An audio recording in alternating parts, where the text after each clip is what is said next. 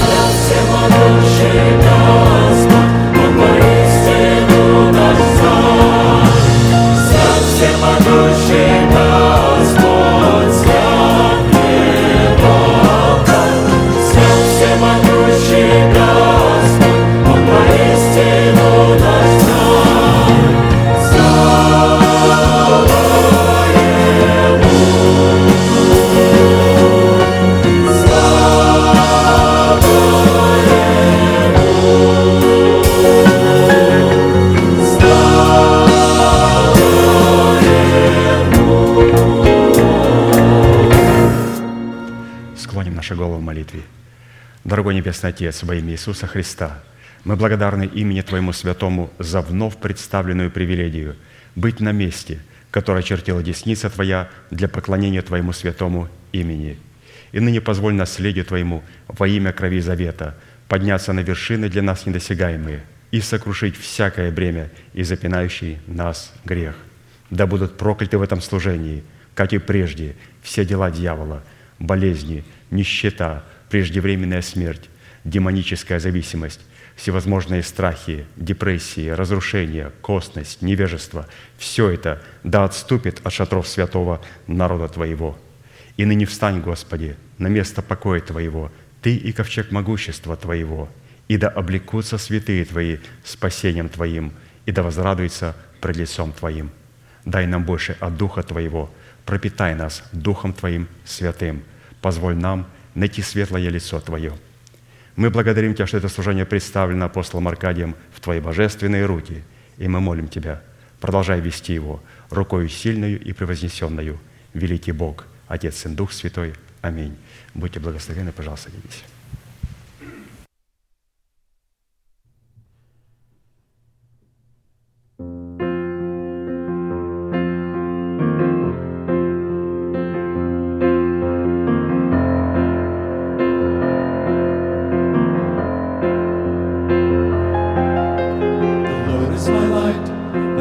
salvation. The Lord is the strength of my life.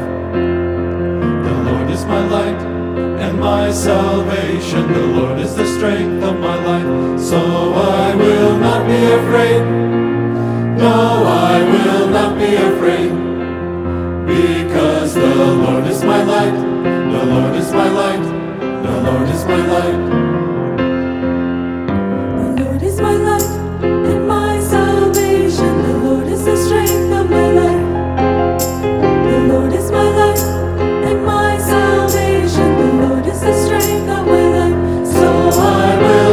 afraid. No, I will.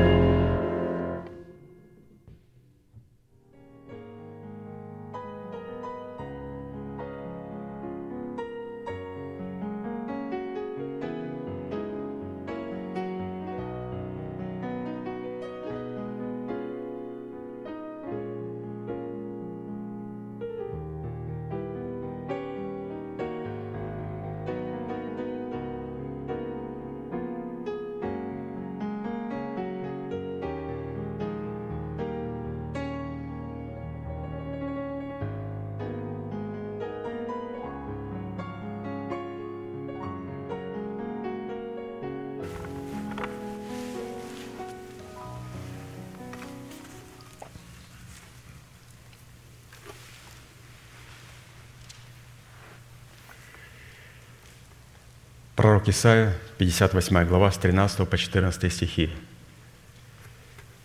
«Если ты удержишь ногу твою ради субботы от исполнения прихоти твоих во святый день мой, и будешь называть субботу отрадою святым днем Господним, чествуемым, и почтишь ее тем, что не будешь заниматься обычными твоими делами, угождать твои прихоти и пустословить, то будешь иметь радость в Господе – и я возведу тебя на высоты земли и дам вкусить тебе наследие Иакова, отца твоего. Уста Господни изрекли это».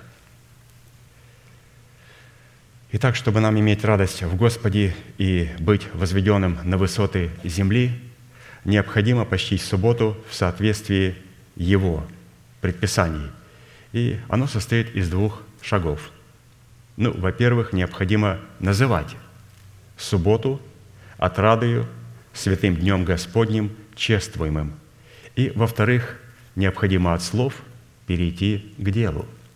Это значит чествовать и почитать субботу на условиях Бога. Нам уже достаточно известно, что под седьмым днем или субботой, господином который является Христос и в которой Бог успокаивался от вечности, является Церковь Иисуса Христа. Именно на нее Он презирает, а именно она является домом и местом Его вечного покоя.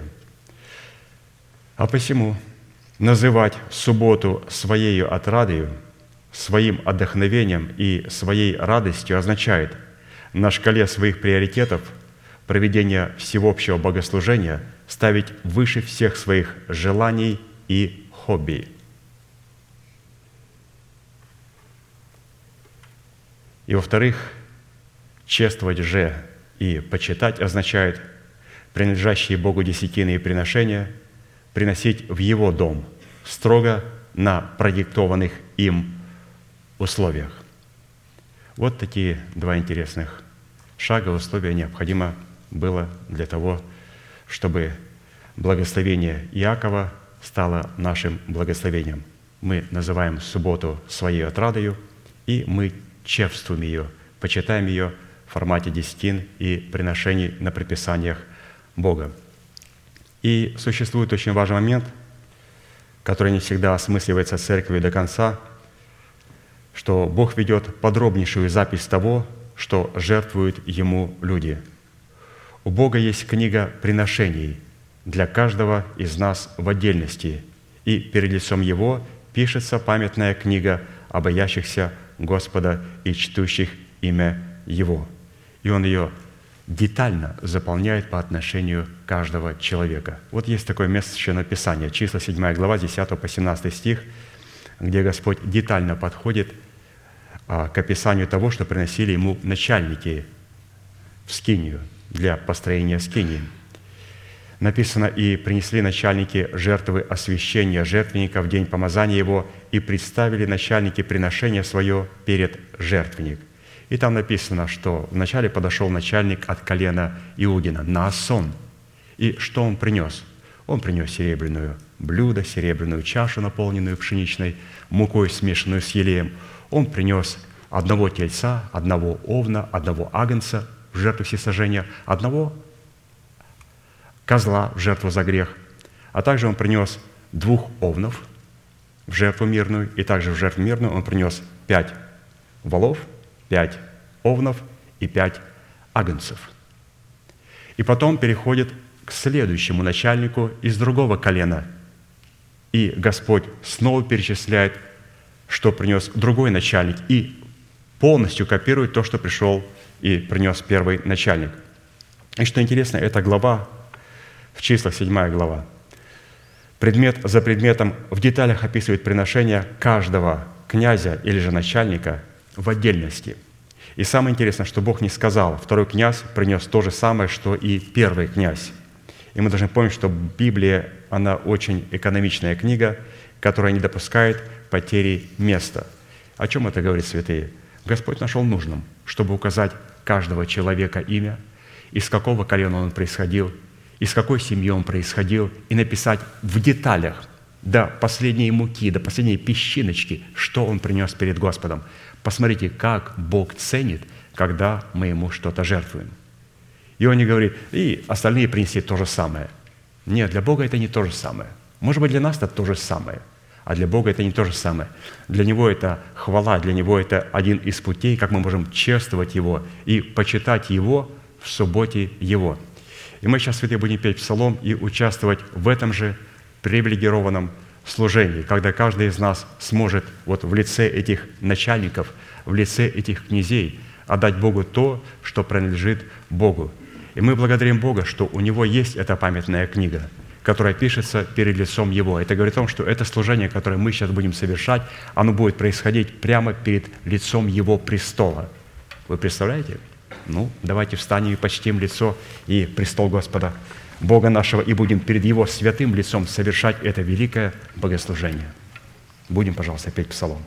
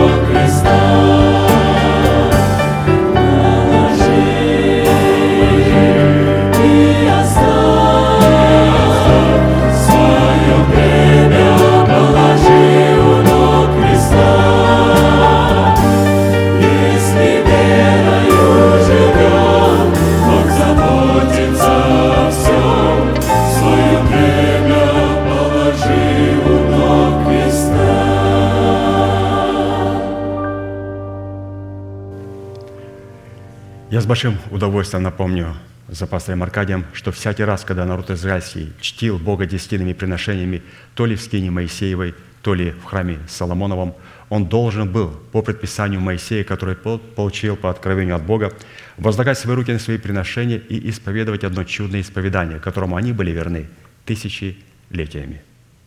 Мы с вами, будучи тем же Израилем, привитые к тому же корню, питаясь соком той же маслины, сделаем то же самое – Протяните вашу правую руку, символ правовой деятельности, и, пожалуйста, молитесь вместе со мной. Небесный Отец, во имя Иисуса Христа, я отделил десятины от дома своего и принес в Твой дом, чтобы в доме Твоем была пища. Я не отдаю в печали, я не отдаю в нечистоте, я не отдаю для мертвого. Я глубоко верю в Твое неизменное Слово – и рад, что имею привилегию выражать мою любовь и признавать Твою власть. И ныне, согласно Твоего Слова, я молю Тебя прямо сейчас, да откроются Твои небесные окна, и да придет благословение Твое до избытка на Твой искупленный народ во имя Иисуса Христа. Аминь, аминь. Будьте благословенны, садитесь, пожалуйста.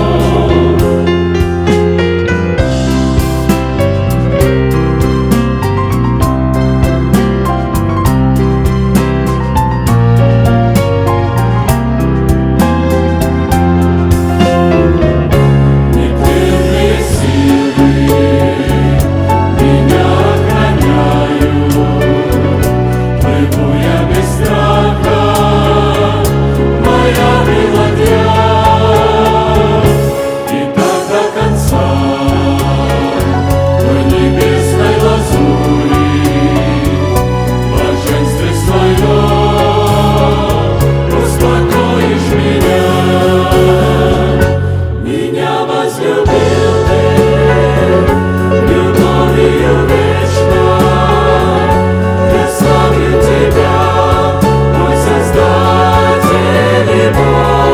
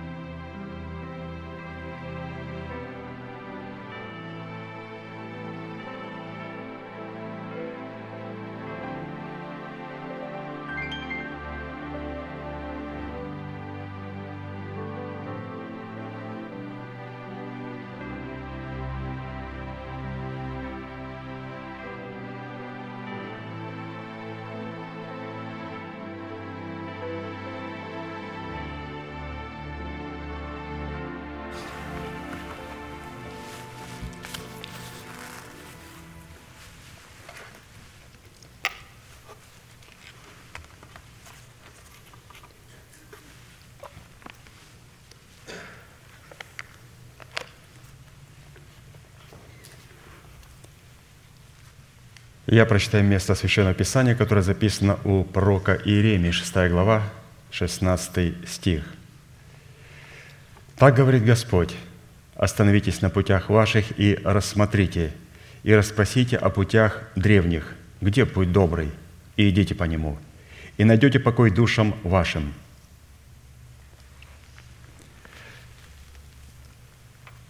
Возвращение к древнему пути добра – то есть мы будем вновь и вновь обращаться к основанию нашего спасения, от которого будет зависеть также и созидание и строение нашего спасения, которое к концу должно быть завершенным.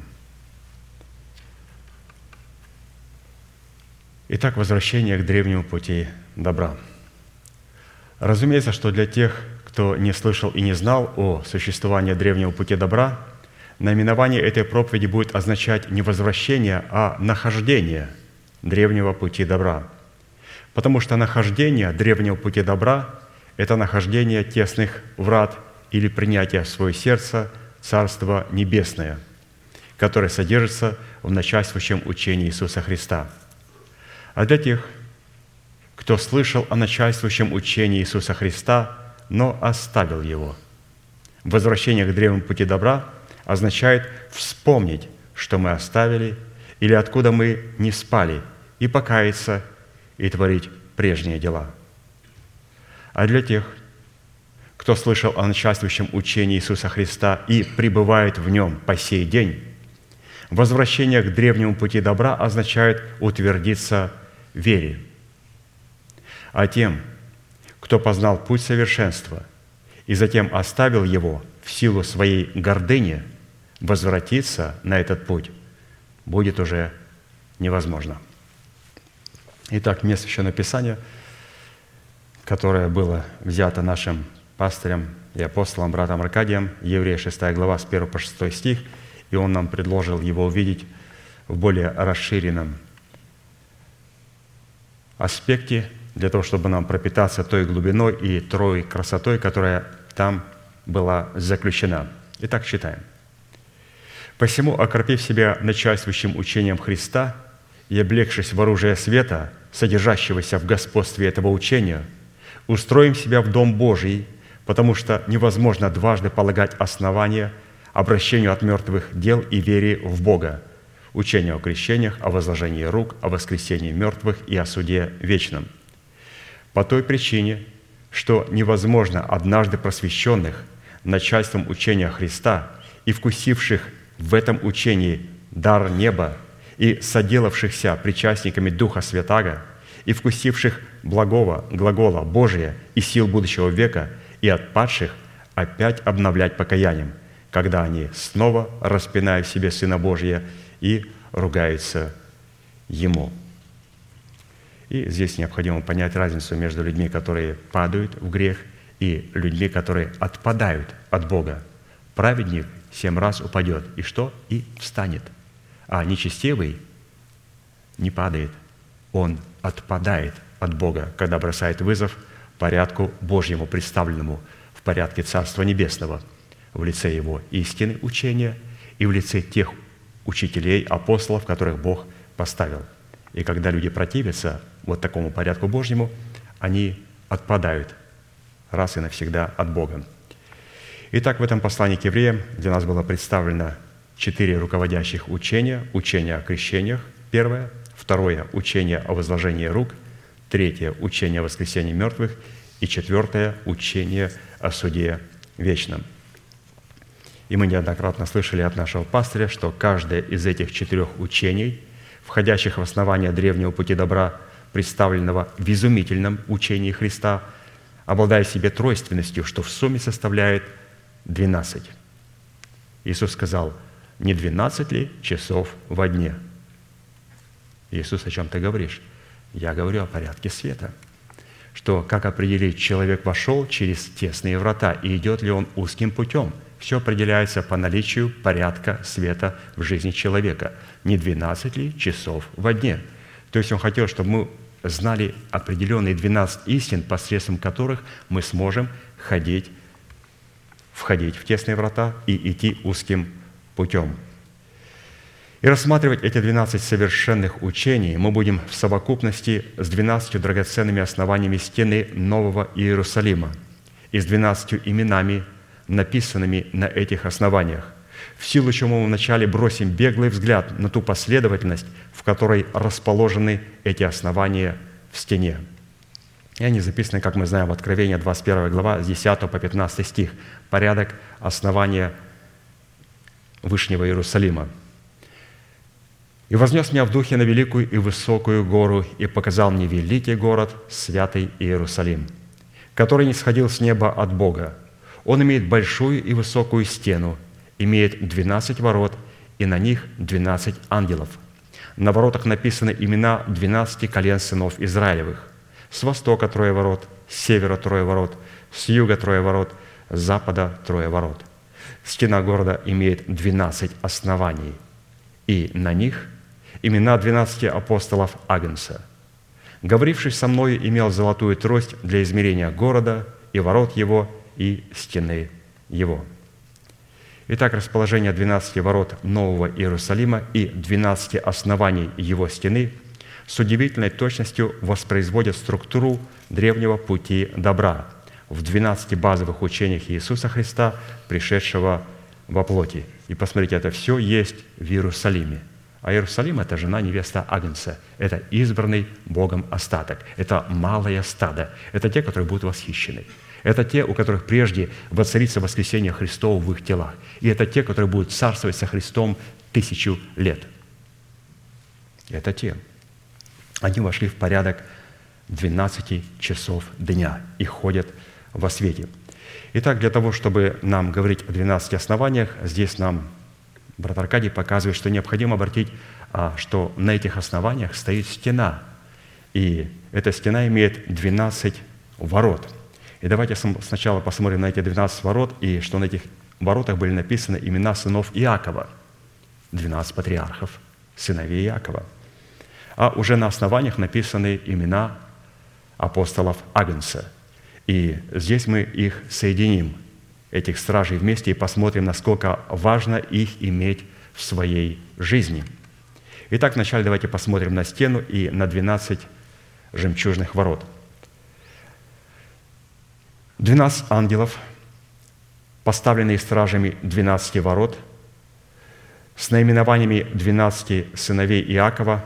Это вторая плеяда 12 стражей древнего пути добра, которые благодаря своей духовной причастности к вере Авраама имеют причастность к первой плеяде 12 стражей. Первая плеяда она была до 12 патриархов, сыновей Якова, и в первую плеяду входил, во-первых, Адам, Сим, Енос, Каинан, Иорет, Енох, Мафусал, Ламех, Ной, Сим, Авраам. Это первая плеяда стражей. Слово «страж» – это блюститель святого учения, и его роль – сохранить учение и передать неповрежденным своим потомкам. Сохранить святое учение – без примесей плоти и передать неповрежденную истину своему потомству. И вот от Адама до Авраама было 12 стражей, которые передали эту эстафету уже 12 патриархам, то есть сыновьям Иакова. При всем этом важно заметить, что ни первая плеяда страж от Адама до Авраама, ни вторая в лице сыновей Иакова, то есть 12 патриархов, вот только две плеяды – никакого отношения к закону Моисееву не имели. Они были задолго до закона Моисеева и находились под благодатью Божьей. И все, что они творили, они видели в этом Мессию Иисуса Христа. С востока трое ворот, раз мы говорим о воротах, об этой плеяде патриархов, это вторая плеяда страж – еще раз напомню, что первая плеяда страж, она шла от Адама до Авраама. Это очень важно. И заканчивается Авраамом, отцом веры. Потом отец веры передает эстафету и истину, неповрежденную 12 патриархам, то есть сыновьям Якова. Потом мы увидим, сыновья Якова передают апостолам Агнца. И третья плеяда. И четвертая плеяда – это апостолы сегодняшних дней. Мы их тоже увидим. Это очень важная плеяда.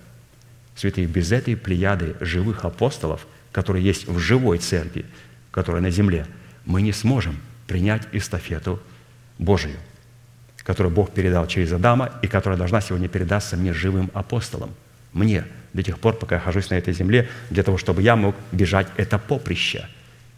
Когда мы бежим это поприще, и когда апостол Павел говорит, бегите так, чтобы вот победить, подразумевается только одно – бежать необходимо с эстафетой. В Греции люди бегали только с эстафетами. Бежал один, передавал эстафету, брал этот, бежал эстафету, и так друг другу передавали. То есть у них был бег, олимпиада, которая включала передавать эстафету друг другу. Итак, мы видим, каким образом эта эстафета передается. Ну, сейчас мы пока говорим о 12 воротах, а потом уже поговорим о 12 основаниях. То есть 12 ворот – там были 12 ангелов, и на воротах были написаны 12 сыновей Иакова. С востока трое ворот представляют учение о суде вечном в трех восходящих уровнях воли Божьей, благой, угодной и совершенной.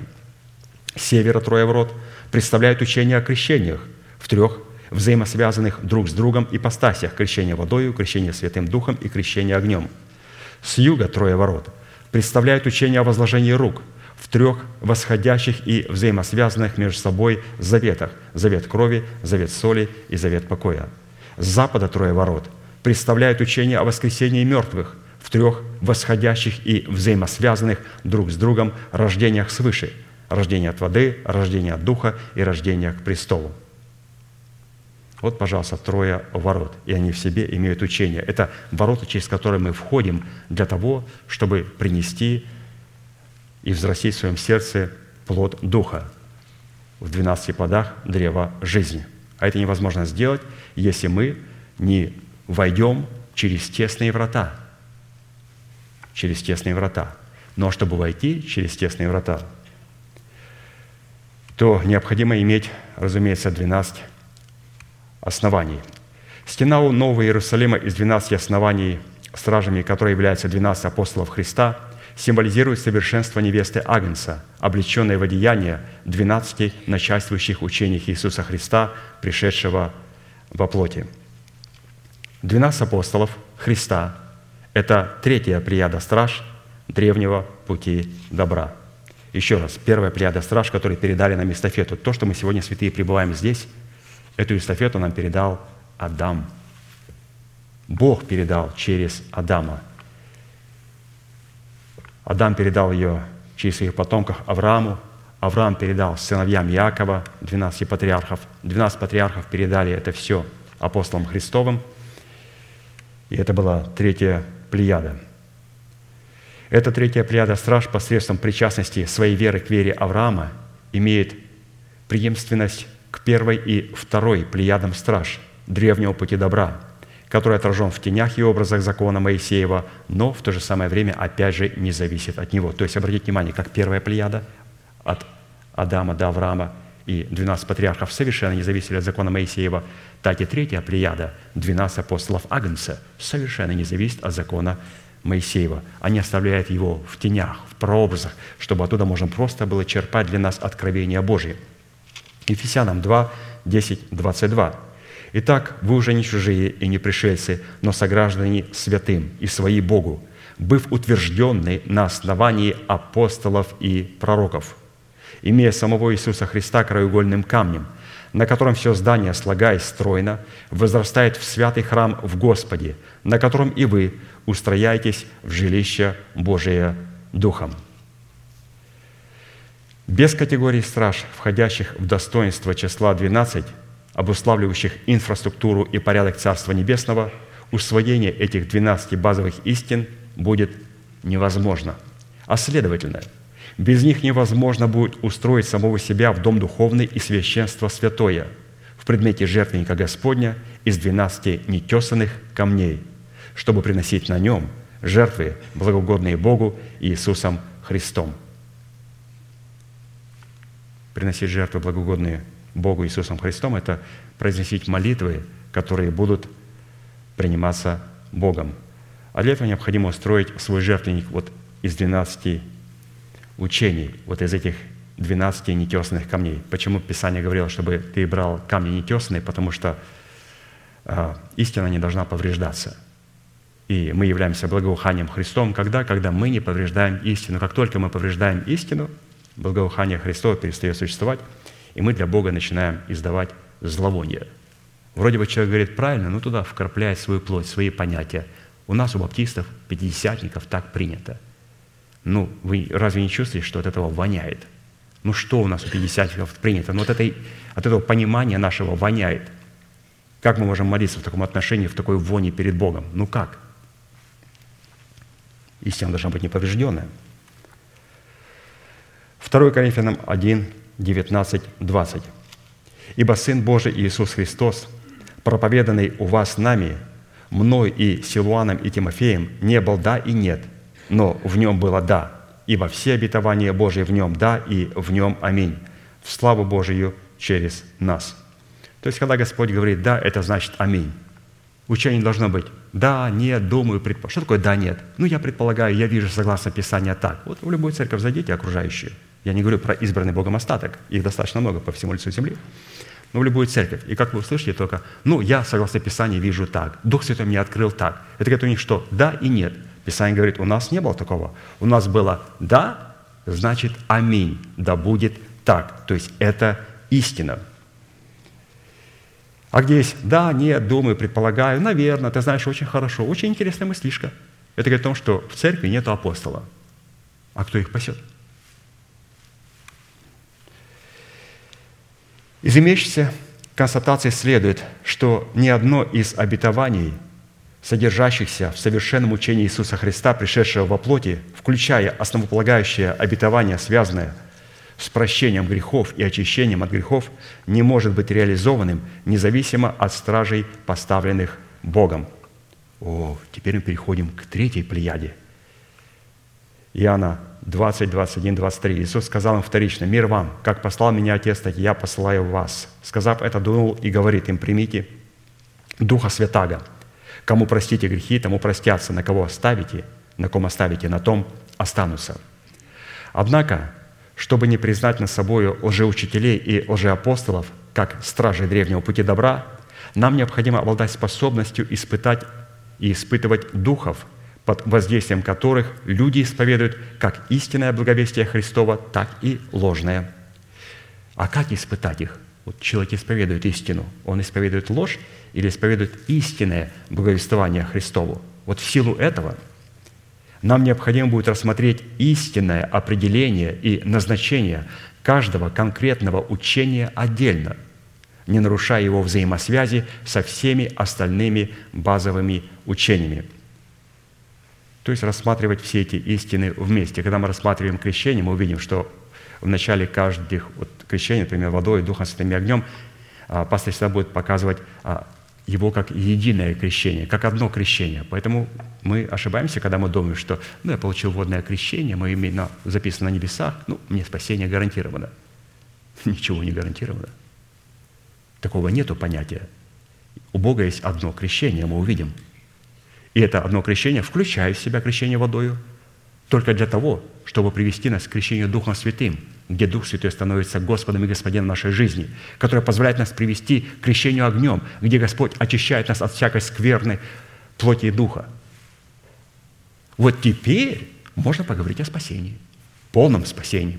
Но когда люди говорят, что я заключил водное крещение, посещаю церковь, молюсь, и мне гарантировано, ничего не гарантировано – Ничего не гарантировано. Если человек только спасается, то как головня из огня. Будем смотреть единое крещение, единую истину, которая включает в себя, и нельзя вырывать одну истину от другой. Все взаимосвязаны. Помазание, которое пребывает внутри каждого христианина, или же должно пребывать внутри каждого человека, родившегося свыше, может учить нас. Чему учить? Кто обольститель, а кто нет, кто истинный проповедник только при наличии имеющейся информации о сути начальствующего учения. Посредством этого учения мы определяем, кто от Бога, а кто не от Бога. Определяем источник, но не даем оценку. А, вот этот пастор очень хорошо сказал, вы знаете, вот это правильно сказали, а вот это, вы знаете, под большим вопросом. Друзья, давайте согласимся так. Нам помазание дается только для одного – определить источник – этот источник от Бога или нет? Все. Не от Бога. До свидания. От Бога. You're welcome. Добро пожаловать в Церковь Божию. Входите, пожалуйста. Теперь вы перестаете, и я перестаю быть контролером, и я принимаю ту истину и то откровение, которое этот человек передает. Вот для чего нам нужно помазание. Давайте прочитаем об этом помазании, где его правильно использовать. Мы все с вами помазанники Божьи, но есть помазание учителя, имеющего откровение Божие, и есть помазание ученика. И мое помазание говорит о том, что этот человек от Бога, от Бога. Господь, я принимаю все то, что Ты дашь через своего человека мне. Дети, последнее время. 1 Иоанна 2 глава 18-27 стих. «И как вы слышали, что придет Антихрист, и теперь появилось много антихристов, то мы и познаем из того, что последнее время – они вышли от нас, но не были наши, ибо если бы они были наши, то остались бы с нами. Но они вышли, и через то открылось, что не все наши. Впрочем, мы имеем помазание от святого и знаем все. Боже мой, я имею помазание, я знаю все. Можно, пожалуйста, конкретизировать, что все? Потому что, когда я открываю Писание, читаю дома, я вообще понимаю, что я вообще ничего не понимаю – а здесь Иоанн говорит, что я имею помазание Святого Духа, я знаю все, да я ничего не понимаю. Я вообще не понимаю, на каком языке это было все написано. Вроде бы на нашем славянском, но я не понимаю. Какие-то странные выражения. Ну, сейчас мы узнаем, что это значит. Мы знаем все. Что все? Впрочем, помазание, которое вы получили от Него, в вас пребывает. И вы не имеете нужды, чтобы кто учил вас – Изумительно. Как? Нет нужды, у меня есть нужда, чтобы кто-то меня учил. Но, говорит, сие самое помазание учит вас всему, и оно истинно и не ложно. То, чему оно научило вас, в том пребывайте. И там он написал, это я написал вам об обольщающих вас. То есть, оказывается, то помазание, которое нас учит, всему, оно учит нас тому для того, чтобы получить получить а, в лице человека Божьего, посланного Богом, человека, через которого я смогу открывать тайны Божьи. И на это рассчитано то помазание, чтобы оно учило нас, и чему оно учит нас, это помазание, в том мы и пребываем. Это помазание учит в своем божественном порядке через своего поставленного Богом человека, то есть через апостола. И если мы пребываем в нем, это помазание начинает нас учить. Духовная пища, которую апостол Павел называет начальствующим учением Христовым, это не духовное молоко. Так как апостол Павел пишет, что всякий питаемый молоком не сведущ в слове правды, которое содержится во владычественном учении Христа. Что же такое слово правды? Слово правды – это древнее учение об искуплении, истоки которого находится в потерянном и вновь возвращенном рае – в котором человек получает оправдание даром по благодати Божьей, в силу чего становится способным творить правду в утверждении судов Божьих. Слово правды – это когда мы начинаем творить правду. Слово правды – это истина в действии, истина, принятая нами в действии. Слово правды. Я принял Слово и теперь творю правду. И как пастор нам говорил красиво, что такое вот правда, это истина в действии. Но поначалу она не будет в действии, она будет в полном бездействии. И чтобы задействовать этот большой потенциал, этот мотор, разогреть его, нам необходимо первое – почитать себя мертвыми от греха, живыми же для Бога, и называть несуществующую праведность, как уже существующую. Таким образом, мы получаем ее в залог. Он вменяет нам праведность, дает нам заем наперед – и в надежде на то, что мы этот заем, который он нам дал, чтобы устроить себя в дом духовный, мы к концу нашей жизни выплатим ему обратно. И он станет нашей собственностью. И это слово правды. А следовательно, всякий питаемый молоком на самом деле по-настоящему еще не знает Бога, в силу чего он не только не способен войти в тесные врата, но не способен их и увидеть. Исходя из Писания, чтобы быть выкупленным из плена греха и смерти и затем войти в покой Божий посредством учения Христова, вытекающего из древнего пути добра, необходимо после своего покаяния облечься в одеяние света, в предмете истин, раскрывающих назначение и полномочия владычественного учения Христова. облечься в одеяние света, как красиво написано, войти в порядок дня. Не 12 ли часов во дне? Иисус, о чем ты говоришь? Я говорю о порядке Божьем, который пребывает в Слове Божьем. Зайдите в любую церковь. В любую. Которая говорит по-японски, по-корейски, по-русски, по-украински. И спросите, скажите, пожалуйста, немножко. Вот Христос сказал о порядке дня в 12 часах. Как у вас проповедует? Полная тишина.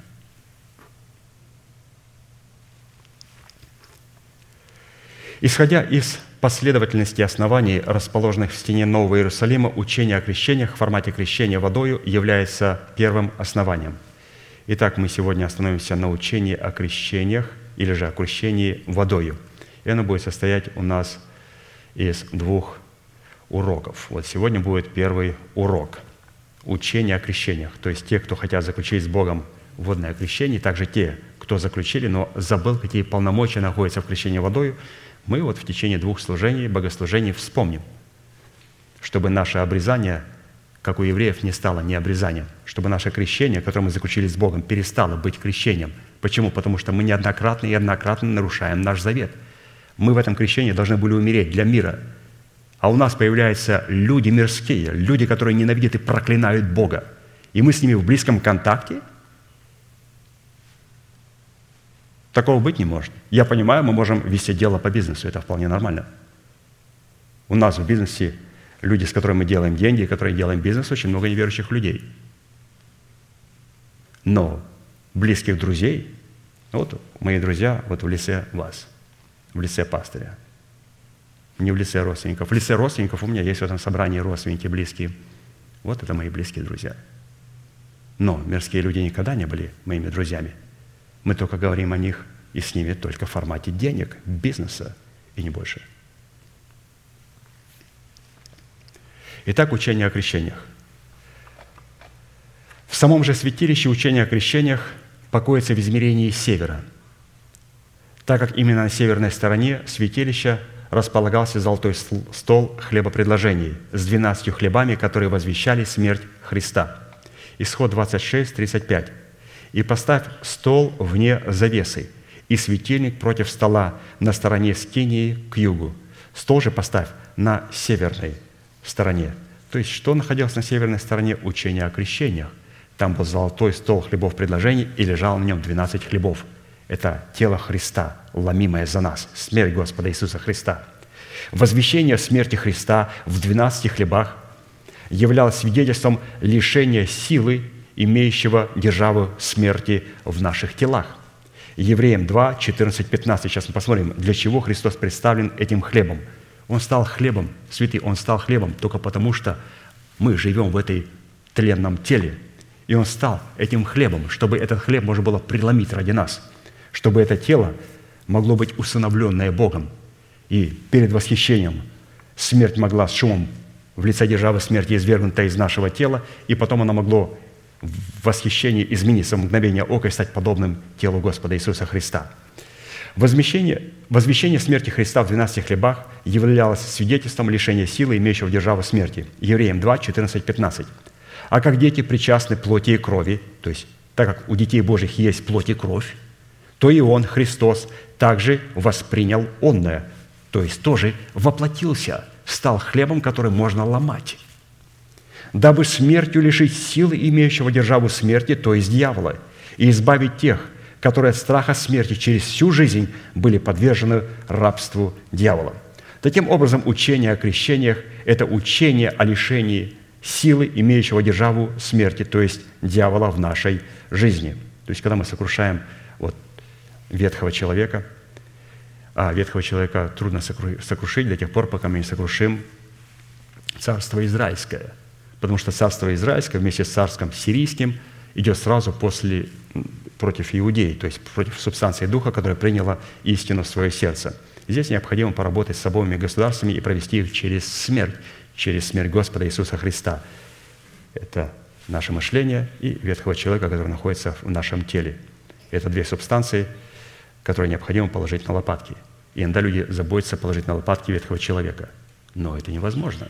Это возможно только при одном условии, если мы наведем порядок с царем израильским, с нашим мышлением, когда мы обновляем наше мышление духом нашего ума. Это позволит нам потом и Сирию привести в порядок. Но это, конечно же, образный язык, мы это совершенно неоднократно, поэтому без особых особых пояснений. Таким образом, учение о крещениях – это учение о лишении силы, имеющего державу смерти, то есть дьявола. И начинается такой триумф для человека, когда он посредством веры – в то, что Иисус есть Христос, принимает крещение водою. Следует отметить, что человек, который верит в то, что Иисус есть Христос, это человек, рожденный от Бога. А посему принимать крещение водой может только человек, рожденный от Бога. 1 Иоанна 5.1. «Всякий верующий, что Иисус есть Христос, от Бога рожден». Писание говорит, не всякий верующий, что за облаками там что-то или кто-то точно есть. Всякий верующий, что Иисус Христос, то есть Иисус есть помазанный, посланный Богом Сын Божий, вот только тот от Бога рожден. Исходя из Писания, учения о крещениях в 12 хлебах в совокупности с кровью Христа – это две непреложные клятвенные вещи, которые вносились за завесу святилища, которыми Бог хотел показать наследникам обетования непреложность своей воли. То есть Он поклялся и сказал, «Я клянусь Тебе, Господи, чем Ты клянешься?» А вот хлеб и вот, пожалуйста, кровь Сына Божьего. То есть Он дал Сына Своего – как клятвенное слово, его ломимое тело и пролитую кровь.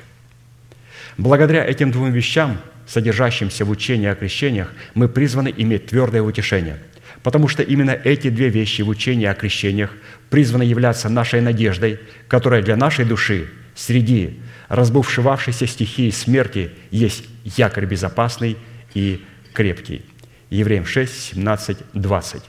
«Посему и Бог – желая преимущественнее показать наследникам обетования непреложность своей воли, употребил в посредство клятву, дабы в двух непреложных вещах, в которых невозможно Богу солгать, Господи, в каких двух непреложных вещах? Вот хлеб и вот вино. Что это такое, Господи? Это тело Сына Моего за вас ломимо, и это кровь пролитая за вас.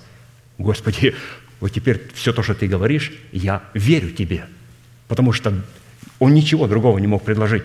Он предложил самое дорогое, чтобы мы имели твердое утешение в Него, прибегшись взяться за предлежащую надежду, за Его тело и за Его кровь.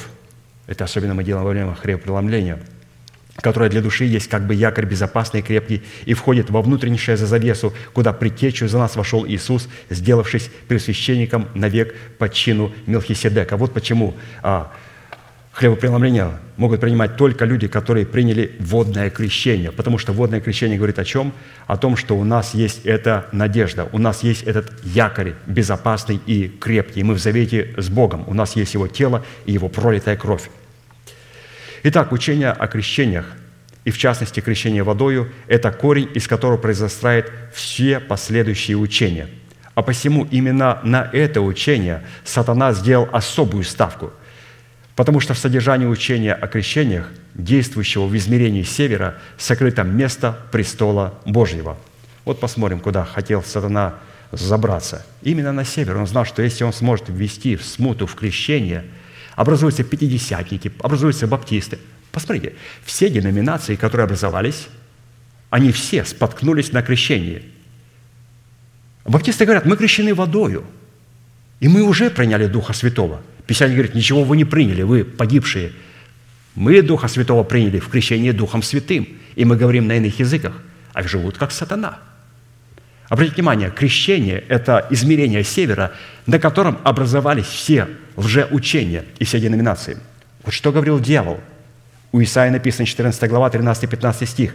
«А дьявол говорил в сердце своем, взойду на небо, выше звезд Божьих вознесу престол мой, и сяду на горе в сонме богов на краю севера, в учении о крещениях, которое будет являться для него плацдармом, с которым будет вести деноминации и разделять церкви. Он говорит, сяду, дьявол, на краю севера, взойду на высоты облачные, буду подобен Всевышнему, но ты не свержен в ад, в глубины преисподней. Если дьяволу удастся исказить или сместить приоритеты – которыми обладает учение о крещениях, в разуме определенных людей, пришедших к Богу, то это будет означать, что в, их конкрет... в этих конкретных людях он достиг своей цели и вознес свой престол в их разуме. Ужасно. Вот так вот прочитать вот это баптистам, пятидесятникам харизматам. Это, это ужас. Что в этих конкретных людях он достиг дьявол своей цели и уже вознес свой престол в их разуме. Престолом сатаны в разуме человека является печать зверя, которая определяется искаженным восприятием Христа и Его учения. А посему самое трагическое и непоправимое для, тех, для таких людей будет состоять в том, что эти люди, воображавшие себя спасенными вместе с дьяволом, будут низвержены в ад в глубины преисподней. И потом будут удивляться, на каком основании я там был. И дьявол скажет, а вы что, разве не читали? Что я сделал ставку на север на учение о крещениях. Что я вас лбами сбивал только на учение о крещениях. Вот так.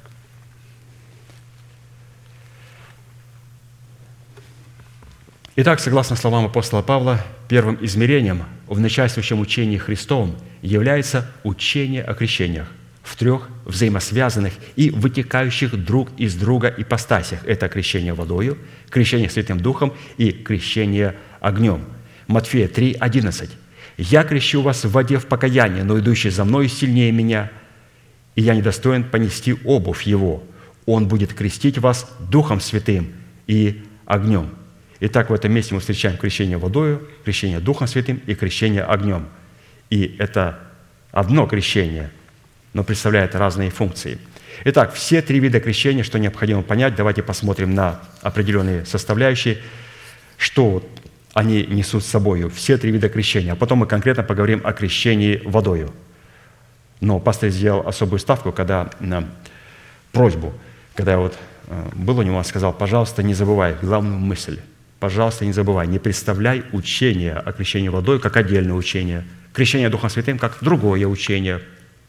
Крещение огнем – это еще какая-то альтернатива. И теперь выберите то, что вам надо. Он говорит, никогда этого не делай. Всегда представляй все три вида крещения как одно крещение.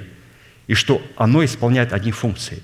Он говорит, ну невозможно служить Богу Отцу и сказать, что а Иисус и Дух Святой мне не нужны. Кстати, люди, которые оставили нашу церковь, и которые бросили вызов и не признали, что между ними и между Богом есть посредник, человек, облеченный отцовством Бога, который передает им откровение Божие, и сказали, нам не нужен он, мы напрямую с Богом. Через очень короткое время они были перекрещенные. Я встречался с такой одной женщиной, которая пришла и сказала, на каком основании мои дети, которые ходят в ваше собрание, не ходят и не общаются со мной. Я говорю, можно вас спросить? Я слышал краем уха, что вы перекрестились. Да, я перекрестилась. Во что вы были крещены? Во имя Отца и Сына Святого Духа. А теперь во что? Просто в папочку. Я говорю, а где Сын и Дух Святой? Они мне не нужны. Мне вообще не нужны посредники, ни апостолы не нужны, ни Дух Святой. Ни... Я просто захожу в престол, как есть сфере, к папочке. Я говорю, вы что? Я говорю, родилась новая деноминация. Какое безумство и умопромещение. И вы хотите, чтобы я вам дал зеленый свет? Да если апостол узнает, что я вам дал зеленый свет, чтобы вы общались с детьми, да он меня на замечание поставит. Дети с вами не будут общаться до вашего полного покаяния. Не просто покаяния, а принести плод покаяния. Удовлетворить букву закона и дух закона. Итак, давайте посмотрим все три вида крещения, что они делают. Все три вида крещения едины в силу того, что определяют отношения с одним Господом и совершаются одной верой. Ефесянам 4.5. Один Господь, одна вера, одно крещение. И здесь единственники говорят, вы видите, видите, мы же говорили, что только один Бог – что Отец и Сын и Дух Святой – это одна личность. Нету трех. Нет. Они исполняют три разные функции. Но Бог не один, а Бог един. Поэтому вторая составляющая – все три вида крещения, хотя и преследуют одну цель – отождествлять над нас, от, отождествлять нас со смертью Христа, они все, эти три крещения, исполняют разные функции. Поэтому разные функции у Отца, у Сына и Духа Святого – и это три личности, три разные ипостаси личности. Потому что если не будет трех, то а для чего мы здесь собираемся, святые? Мы все как-никак жена невеста Агнца. Раз невеста, значит, у нас должен быть отец, у которого должен быть сын, и который должен поставить своего слугу Духа Святого, который нас приведет в небеса. Если один Бог, а как мы как мы себя находим в семье, не состыковочка, господа единственники, а мы как? У невесты должен быть отец. у которого есть Сын, и который пошлет Елизера, Духа Своего Святого Раба, который возьмет нас и приведет к Нему. Как? Они едины. Третья, главная функция, которая призвана исполнять крещение водою, это отделение человека от мира, который лежит возле. Четвертое, главная функция, которая призвана исполнять крещение Святым Духом, это отделять нас от суетной жизни отцов. Пятая, главная функция, которая призвана исполнять крещение огнем, это отделять нашего человека нового от нашего ветхого человека. Римлянам 6, 3. Неужели не знаете, что все мы, крестившиеся во Христа Иисуса, в смерть Его крестились? Вот три главные функции. Отделяет от мира, отделяет нас от суетной жизни, передает нам через отцов, и также отделяет нас от нашего ветхого человека, живущего в нашем теле. Вот три функции крещения Христова. Далее, шестое. Все три вида крещения примиряют нас с Богом и делают нас святыми, непорочными и неповинными перед Богом – Колоссянам 1, 21, 23. «И вас, бывших некогда отчужденными и врагами, по расположению к злым делам, ныне примирил в теле плоти Его, смертью Его, чтобы представить вас святыми и непорочными и неповинными перед собою. Если только пребываете твердой и непоколебимой в вере и не отпадете или не отпадаете от надежды и благовествования, которое вы слышали, которое возвещено всей твари поднебесной – которого я, Павел, сделался служителем». И еще Римлянам 5.10. «Ибо если, будучи врагами, мы примирились с Богом смертью Сына Его, то тем более, примирившись, спасемся жизнью Его». То есть все три вида нас примиряют с Богом. Все три вида примиряют нас с Богом. Далее, седьмое – все три вида крещения, мы сейчас, святые, напомню, говорим о крещении водой, но пастор сказал, нельзя говорить о крещении водом отдельно, до тех пор, пока вы не поговорите, а что делают все три вида крещения вместе взятые. Седьмое. Все три вида крещения являются разными степенями печати праведности, которая является знамением принадлежности Богу. Римлянам 4, 11, 12. «И знак обрезания Авраам получил как печать праведности через веру, которую имел в необрезании – так что он стал отцом всех верующих в необрезании, чтобы и им вменилась праведность, и отцом обрезанных, не только принявших обрезание, но и ходящих по следам веры отца нашего Авраама, которую он имел в необрезании. Еще песни песней 8.6. «Положи меня, как печать на сердце твое, как перстень на руку мою». Вот эти слова «положи меня, как печать» – это позволь мне погрузиться в Твои крещения. И именно в крещениях Бог ставит свою печать – и поставив печать, Бог заключает с таким человеком завет, потому что завет, контракт с Богом возможен только при печати. Печать возможна только там, где есть крещение, смерть Господа Иисуса Христа. И когда мы все это имеем, мы входим в волю благую, угодную и потом в волю совершенную. Но мы сейчас говорим о смерти, в которой Бог ставит свою печать. В воскресенье Он не может ставить печать. Печать ставится в смерти. И первая печать, которая на нас ставится – святыня Господня. Я святой по происхождению. Вторая печать в крещении Духа Святым, планочка поднимается. И Господь говорит, что да отступит от неправды всякий, исповедующий имя Его. Познал Господь своих. Где Он познает? В крещении Духа Святым Он хочет нас познавать и хочет стать нашим Господом и Господином. И мы отступаем от всякой неправды. И уже в крещении огнем мы становимся местом, о котором сказано «Господь пребывает там», «Господь там». И вот Господь хочет нас довести до вот этой последней печати, чтобы мы были Иерусалимом, на котором было бы написано печать Бога. Господь находится в той церкви. Господь живет в том человеке. Он принадлежит Богу. Восьмое. Все три вида крещения лишают силы имеющего державу смерти и избавляют крещаемых от страха и рабства второй смерти. Евреям 2, 14, 15. А как дети причастны плоти и крови, то и он также воспринял онные, дабы смертью лишить силы имеющего державу смерти, то есть дьявола, и избавить тех, которые от страха смерти через всю жизнь были подвержены рабству. Только через крещениях избавиться от рабства второй смерти, от депрессии, страхов, фобии, косности. Категорически запрещается детям Божьим пить антидепрессанты.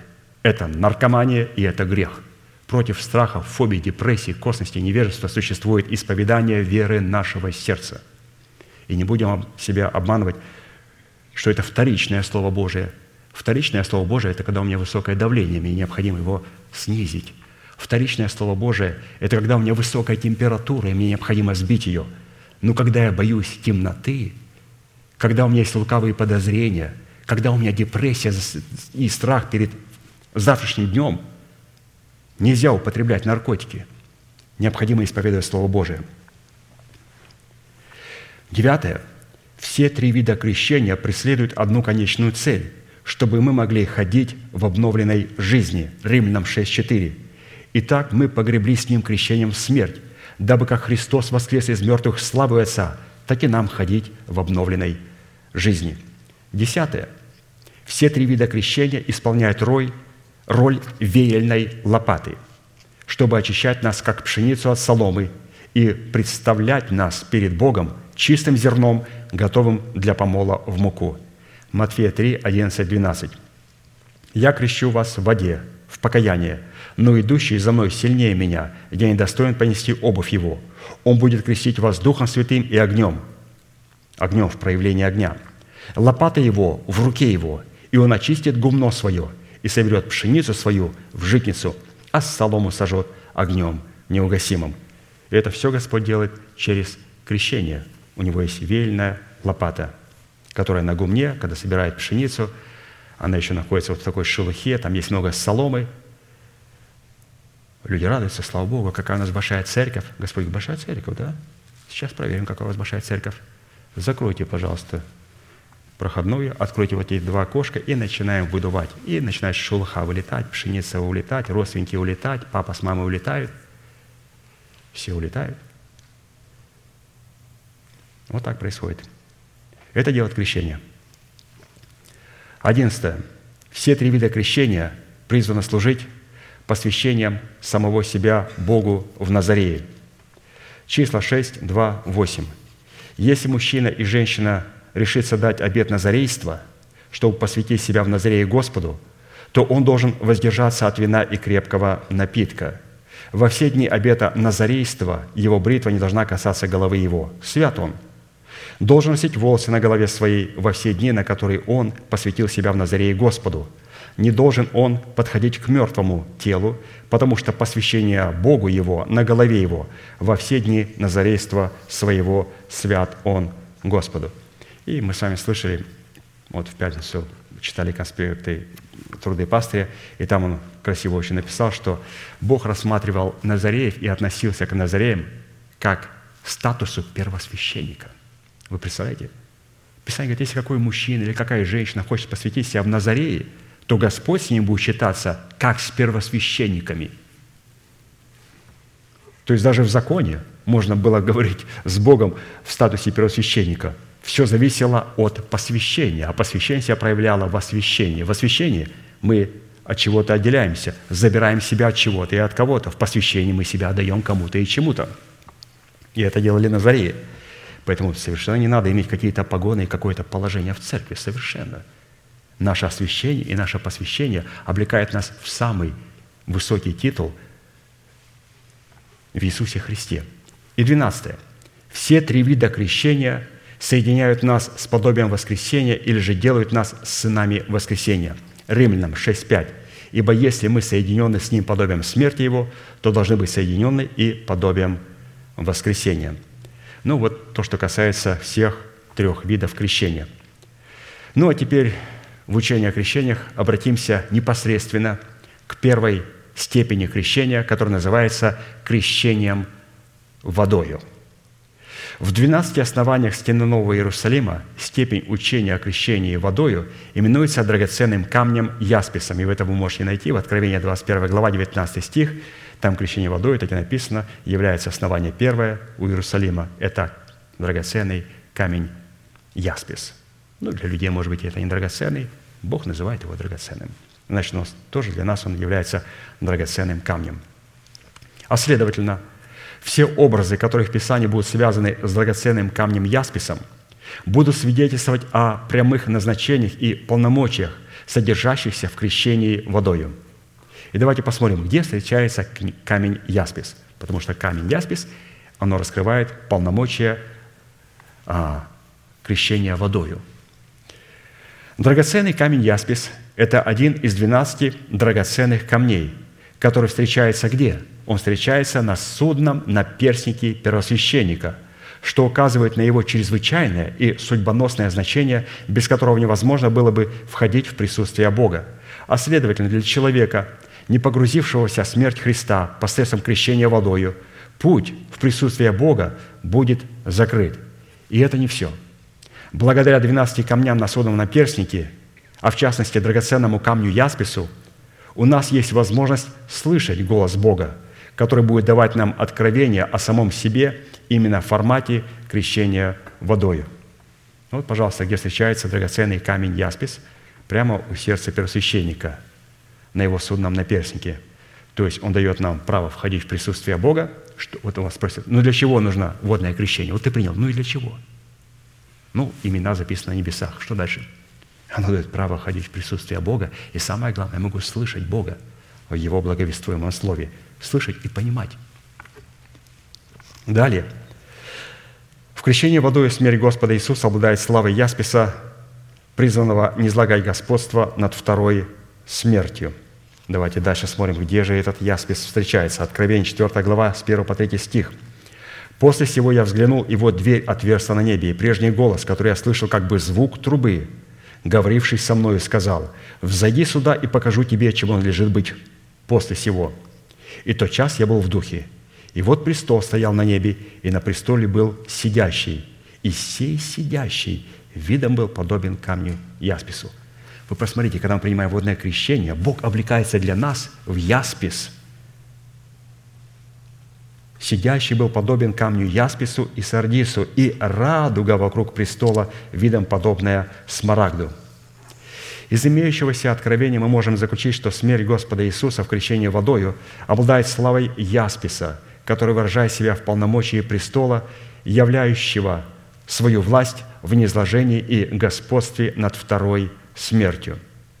А посему для человека, не погрузившегося и не пребывающего в смерти Господа Иисуса посредством крещения водою, путь к престолу во Христе Иисусе будет невозможен, а следовательно, такой человек так и останется вечным пленником второй смерти. Ефесянам 2, 4, 7. «Бог, богатый милостью, по своей великой любви, которую Он возлюбил нас и нас, мертвых по преступлениям, оживотворился Христом, благодатью вы спасены». О, появилась радуга. «И воскресил с Ним, и посадил на небесах во Христе». О, появился Яспис. «Дабы явить в грядущих веках призабильное богатство благодати Своей в благости к нам во Христе Иисусе». В данном случае наше воскресение со Христом – это результат нашего пребывания со Христом в Его смерти – в который мы погрузились при крещении водою во имя Иисуса Христа. Поэтому второй, где мы встречаем яспис, это в сидящем на престоле. А это происходит тогда, когда мы находимся в этом сидящем в полномочиях крещения водою. И для чего необходимо сидеть на этом престоле? Это очень важно. Для того, чтобы нам победить вторую смерть. Обязательно – для того, чтобы победить вторую смерть, мы должны это делать а, с позиции престола. А для этого вот этот сидящий на престоле должен быть подобен камню Яспису. Почему он для меня стал вот подобен камню Яспису? Это говорит о том, что я понимаю суть водного крещения. Я не пренебрегаю им. И поэтому теперь я через вот этого сидящего, который окрасился для меня в прекраснейший Яспис, понимаю, что я имею полномочия находиться в нем и с позиции этого престола в Иисусе Христе провозглашать и не спровергать вторую смерть, которая приходит в болезнях, в невежестве, в депрессиях и в других вещах. Не спровергать ее и повелевать ей убираться вон во имя Иисуса Христа. Посмотрите, как много в крещении водою, если мы понимаем его суть. Камень яспис. Дальше посмотрим, где встречаем камень яспис. Крещение водою в наследии ясписа призвано присовокупить нас – к его светилу, к светилу Вышнего Иерусалима. Откровение 21, 10, 11. «И вознес меня в духе на великую высокую гору и показал мне великий город, святый Иерусалим, который не сходил с неба от Бога. Он имеет славу Божию. Светило его, то есть светильник, подобно драгоценнейшему камню, как бы камню яспису, кристалловидному. Исходя из этого откровения, во-первых, следует, что человек, не разумеющий полномочий и ответственности, связанных с великим таинством крещения водою, не может пребывать в таинстве его, этого крещения. Во-вторых, такой человек никогда не сможет стать органической причастностью Вышнего Иерусалима. И в-третьих, такой человек никогда не сможет быть светом для мира, способным одних делать зрячими, а других слепыми. Вот, пожалуйста, где камень яспис? Он показывает себя в светиле. Светило было подобно драгоценнейшему камню яспису. Я имею органическую принадлежность к Вышнему Иерусалиму, и как я это определяю? То, что у меня есть светильник – из камня ясписа, то есть свет Божий, Христов, который одних злых будет делать слепыми, а святых делать зрячими. Для одних я буду благоуханием к жизни, а для других благоуханием, для них это будет зловонием, но для нас это благоухание, для них к смерти. Иоанна 9, 39, 41, и сказал Иисус, Иисус, «На суд пришел я в мир сей, чтобы невидящие видели, а видящие стали слепы. Услышав это, некоторые из фарисеев, бывших с ним, сказали ему, «Неужели и мы слепы?» Иисус сказал им, «Если бы вы были слепы, то не имели бы на себе греха. Но как вы говорите, что видите, то грех остается на вас». То есть Иисус говорит, «Я пришел в этот мир как светильник из ясписа. Одних сделать зрячими, а других сделать слепыми. Крещение водой в наследии Ясписа, призвано в очах Бога, соделать нас стеною великого города. Откровение 21, 18. Вот еще, где встречается Яспис, полномочия крещения Кстати, написано, стена великого города построена из Ясписа, а сам город был чистое золото, подобно чистому стеклу. В Писании построение стены из Ясписа кристалловидного – это возможность посредством полномочий, содержащихся в крещении водою, приходить к совершенству, присущему совершенству Бога Отца, которое означает быть светом для праведных и неправедных и быть облаком, изливающим дождь на праведных и неправедных. То есть стена великого города была построена из ясписа. И мы знаем, что стена говорит о совершенстве – и Писание говорит неоднократно, мы читали, нам пастор объяснял неоднократно, чтобы мы были совершенны, как совершен Отец наш Небесный. Вопрос, а как быть совершенным? Иисус ответил, Он повелевает солнцу своему восходить над злыми и добрыми и посылать свой дождь на праведных и неправедных. Делайте тоже так же. Мы человеческим умом говорим, ага, значит, солнышко светит сейчас у нас спортно для всех – для всех меньшинств, для нас, для праведников, для всех. У всех одна температура, на всех капает один и тот же дождик. Писание говорит, нет. Мне нравится, когда пастор говорит, нет, ты не, не констатируй, ты не, трактуй так. Вот возьми Слово Божье и покажи Словом Божьим, как Бог посылает свое солнце и свое облако.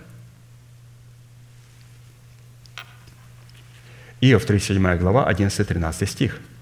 «Также влагу он наполняет тучей, и облака сыплют свет его, и они направляются по намерению Его, чтобы исполнить то, что Он повелевает им на лицо обетованной земли. Вот в чем проявляется совершенство Отца. Теперь, для чего Он посылает свои облака, наполненные влагою, откровениями? Он повелевает им идти для трех вещей. Во-первых, для наказания, чтобы наказать нечестивых и беззаконных, для благоволения, чтобы быть благословением для святых – и для помилования для кающихся грешников, которые каются.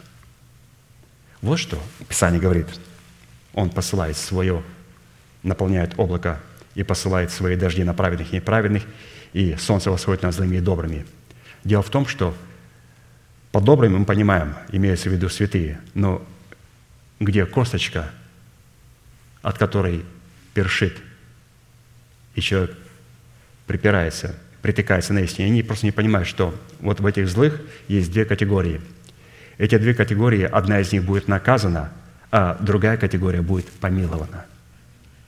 И когда человеку объясняешь, так он, ну да, вот, да, ты знаешь, вот это красиво, хорошо, да, да. То есть вы не всех, то есть списываете. Нет. Мы вообще не списываем людей этого мира. У них есть возможность покаяться. Мы не списываем людей, которые падают в грех и которые плачут. Мы не списываем рабов греха. Мы не списываем а, душевных людей, которые еще не трансформировались в беззаконных и нечестивых. Мы их не списываем.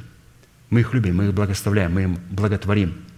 Но мы проявляем строгость только к нечестивым и к беззаконным людям, которые составляют одну команду. Поэтому мы должны понимать, что, о чем говорил Христос, что мы как облако посылаемся не на две служения, одних наказать, других помиловать. Вот эта часть, которая наказывает, там есть две категории, которые мы должны четко понимать. Одни будут наказаны, а другие будут помилованы. А для святых уже благоволение. Это уже сосуды милосердия. Поэтому мы должны это понимать и не констатировать, и не пытаться своим владельческим умом пытаться как-то объяснить, что такое совершенство Небесного Отца. Дальше совершенство Ясписа в крещении водой призвано сделать нас способными быть оплодотворенными благовествуемым семенем Слова Божьего о Царстве Небесном, чтобы посредством Ясписа, выраженного в свете и дожде, творить и утверждать не свои суды, а совершенные и справедливые суды Бога. Песни песней 8, 8, 10. «Есть у нас сестра, которая еще мала, и сосов нет у нее. Что нам будет делать со сестрой нашей, когда будут свататься за нее? Если бы она была стена, то есть если бы она понимала полномочия Ясписа, если бы она открыла все полномочия крещения водою, если бы она поняла, что такое идти для наказания, для благоволения и для помилования, она смотрит однобоко. Либо наказывать, либо являть благоволение. Нет. Мы являем благоволение, а на этой стороне мы являем помилование. Кто кается, и продолжаем являть наказание тем, кто не хочет каяться и легализирует грех – если бы она была стена, это младшая сестра, то мы построили бы на ней палаты из серебра. Если бы была она дверь, то мы обложили бы ее кедровыми досками. И вот другая говорит, «Я стена, и сосцы у меня как башни, потому я буду в глазах его, как достигшая полноты». То есть вот это как раз и есть те святые, которые могут о себе сказать, «Я совершен, как совершен Отец мой Небесный». И обратите внимание, святые, это совершенство мы начинаем проявлять в полномочиях крещения водою с самого начала мы должны уже показывать а, вот этот порядок света в своей жизни, наши отношения. Помним три вещи. Наказание, благоволение, помилование. И не будем забывать, у Бога нет такого наказывать и являть благоволение. У Него есть наказание, благоволение и обязательно помилование тем святым, которые находятся в рабстве греха, но которые похожи на беззаконных, но которые покаются. К ним необходимо проявить помилование – над нечестивым наказание. Далее, крещение водой в наследии Ясписа призвано сделать нас причастниками к достоинствам, которые содержатся в имени стража, написанного на первом основании стены Нового Иерусалима. Откровение 21, 14. «Стена города имеет 12 оснований, на них имена 12 апостолов Агнца». А посему, чтобы иметь более полное сведение о крещении водою – который является первым основанием стены Нового Иерусалима под именем Яспис, нам необходимо будет рассмотреть имя стража, которое было написано на этом первом основании из Ясписа, из которого, как из корневой системы, произрастают остальные. Потому что страж первого основания нес начальственную ответственность не только за это первое основание, но и за всех тех стражей, имена которых были написаны на последующих основаниях – и которые отвечали за последующие основания. То есть вот в основании лежало крещение водою, и имя стража, облеченного достоинством апостола, это было имя Симон Ионин, называемый Кифой, что означает Петр или же Петра женского рода или камень. Матфея 10, 2. «Двенадцать же апостолов имена Сусии. Первый – Симон, называемый Петром, Именно этому апостолу Господь поручил пасти своих агнцев, а вернее, именно его Господь поставил главою апостолов или пожил в основании своего строения, крещения водою. И это повеление пасти агнцев моих было возведено Христом в третью степень, так как произнесено это повеление Христом было трижды в присутствии остальных апостолов. Он говорил, паси моих агнцев, паси моих агнцев, паси моих агнцев. То есть я ложу тебя в основание мое, и на тебе будет уже положены другие основания. Прежнее имя Петра было Симон, но после одного события, когда двое из учеников Иоанна Крестителя, одним из которых был Андрей, брат Симона Петра, услышав от Иоанна Крестителя, что Иисус, которого их учитель Иоанн на их глазах крестил водой, является истинным агнцем Божьим, они оставили Иоанна Крестителя и немедленно последовали за Иисусом и напросились к Нему в гости. Иисус с готовностью принял их в своем доме и оказал им всяческое гостеприимство. После такого близкого знакомства с Иисусом Андрей находит своего брата Симона и сообщает ему радостную новость, говоря, «Мы нашли Мессию – то есть Христа, и приводит его для знакомства с Иисусом. Иоанна 1 глава, 35-42 стих, выборочно, Иисус, взглянув на Симона, сказал ему, «Ты Симон, сын Ионин, ты наречешься Кифа, что значит камень». Вы скажете, откровение Святого Духа, как он его знал, его имя. Это были двоюродные братья. Это все были родственники. И когда Андрей привел Петра к их брату, он говорит, мы нашли Христа Мессию, наш брат. Наш брат. В древности люди понимали, что имя человека может влиять на его судьбу, а посему относились к именам весьма избирательно, так как влаживали в эти имена смысл своих устремлений и своих желаний – Поэтому, святые, когда мы выбираем имена, давайте выбирать не так, что как оно красиво звучит, чтобы там было красивое значение. Красивое значение. Ну, по крайней мере, меня радует, когда говоришь со святыми, когда у них рождаются маленькие детки, они сразу говорят значение. Не просто как оно, вот, какое имя, а сразу начинается значение. Это значение такое-то там, например, солнце, свет. Это очень прекрасно. То, что мы сразу вкладываем а, в ребенка, программируем вот этот код, что мы хотим или что Бог хочет видеть в этом человеке. Это очень важно. Оно может иногда звучать неблагозвучно для нас, для славян, но зато там какой красивый смысл. Вот Мадер шла хашбас. Ну вы что? Вот я сказал у меня, вы знаете, у меня там язык, я чтобы боялся, чтобы туда в горло он туда, чтобы не захлебнуться. Ну, вот кто так назвал его, там смысл. Спешит грабеж, поспешает как там, ну, вы помните, там надо ограбить ветхого человека, забрать у него то, на что он полагается, то есть нашего человека – Спешит грабеж, поспешает добыча. По-моему, так. Но если не так, поправите потом. Итак, имя человека – это достоинство, в котором сокрыт статус человека и его место в предмете его предназначения и его призвания. Учитывая этот фактор, если человек или ангел оставлял свое место, место на небесах, место в церкви, на которое поставил его Бог, то вместе с местом он терял свое имя навсегда. А посему, когда Бог записывает имена людей в книгу жизни, то, как правило, он нарекает им новое имя, в котором сокрыто их призвание или место их освящения, которое именуется престолом славы. Иеремия 17, 12. Престол славы, возвышенный от начала, есть место освящения нашего. Исходя из данного определения, человек не может освящаться и устраивать жертвенник Господу там, где Бог не положил памяти имени своего, а то, что местом освящения является престол славы, возвышенный от начала, указывает на начальствующее учение Христова, в котором Бог открывает порядок своего законодательства. Итак, где мы совершаем освящение, там, где пребывает а, престол славы, а престол славы пребывает там, где пребывает его начальствующее учение. А посему, если люди не довольствуются местом, на которое поставил их Бог в теле Христовом, посредством своих стражей и самовольно оставляют его – то они оставляют свое призвание и теряют свое имя.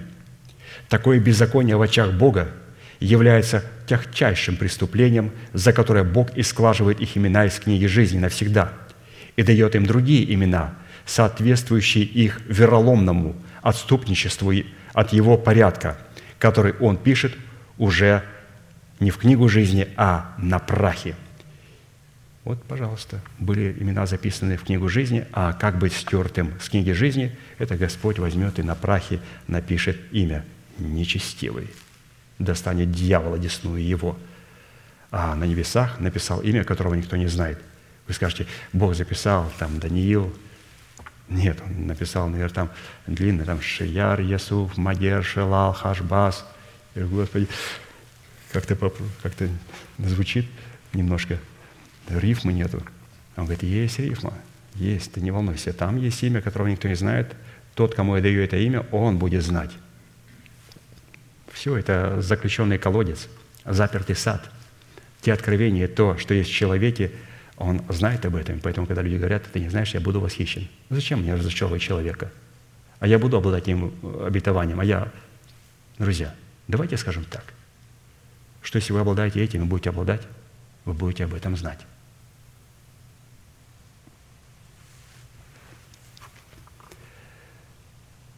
А это знание проявляет себя через исповедание. В плоде правды и в плоде оправдания. Когда мы говорим, кто есть Бог, что Он для нас сделал, и кто мы есть в Иисусе Христе. И мы называем несуществующее как существующее. Вот я ничего не чувствую, а я знаю. Знаю, потому что говорит Слово Божие. Иногда хочется почувствовать. Ну, я понимаю, я тоже человек, мне тоже хочется почувствовать что-то от Господа, но Господь как-то нас держит вот в знании истинной информации – и особо-то нас не толкает в чувства и эмоции, ну, по крайней мере, наше служение. Как вы видите, мы сидим спокойно, без всяких эмоций, слушаем прекрасное откровение Божие. Иеремия, 17 глава, 13 стих. «Ты, Господи, надежда Израилева, все оставляющие Тебя посрамятся, отступающие от Меня будут написаны на прахе, потому что оставили Господа, источник воды живой». В народе израильском люди, чтущие Бога, хорошо знали этот духовный закон, который призван был действовать в имени человека и определять его судьбу. А посему именами, именам уделяли особое внимание.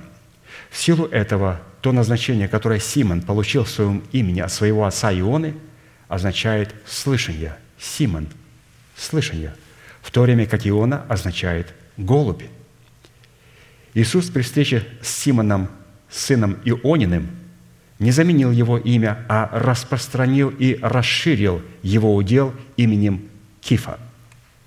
Нам известно, что голубь, вот давайте рассмотрим это, а, вот эти три имени, Симон, сын Ионин, прозванный Кифа. Вот Иона, отец Симона Петра, имя голубь. Нам известно, что голубь олицетворял свойства простоты, присущее Святому Духу, а также то, что для победы над нечестивыми – когда они задействуют против нас свою волчью природу, необходимо будет противостоять им именно оружием простоты. Он говорит, я посылаю вас, как овец среди волков. Господи, а в чем выражается эта овца? Он говорит, мои овцы, они очень мудрые, как змей. Вот это овца. Овца. Представляете, какая овца? Ты подходишь, она смотрит на тебя. Мудрая, как змея, но простая, как голубь. Змея плюс голубь равно овечка. Да такая овечка любого волка на лопатки положит. Только посмотришь в ей глаза, и ты видишь, там она смотрит на тебя и прижала свои уши, смотрит пристально на тебя и уже видит тебя с большого расстояния. Нам известно, что голубь олицетворял свойство простоты, присущее Святому Духу, а также то, что для победы над нечестивыми, когда они задействуют против нас свою волчью природу, необходимо будет противостоять им оружием простоты, что указывает на тот фактор – что в истоках учения о крещении водою, из которых, как из корневой системы, будет происходить развитие Царства Небесного в человеке, будет стоять личность Святого Духа. Именно Святой Дух определяет силу и атмосферу Царства Небесного. Вот это пятидесятники должны послушать. Вот где они, пробел у них, почему образовались все эти лжеучения и эти деноминации. Они думали, что Дух Святой ждет там, Он ждал их в крещении водою – на первом камне было написано «Симон, сын Ионин, простота, голубь, Дух Святой». Пятидесятники пропустили эту истину. Потому что дьявол сказал, я поставлю свой престол на севере, и посредством учения о крещениях я произведу разделение в церквах, и буду Богом себя чувствовать.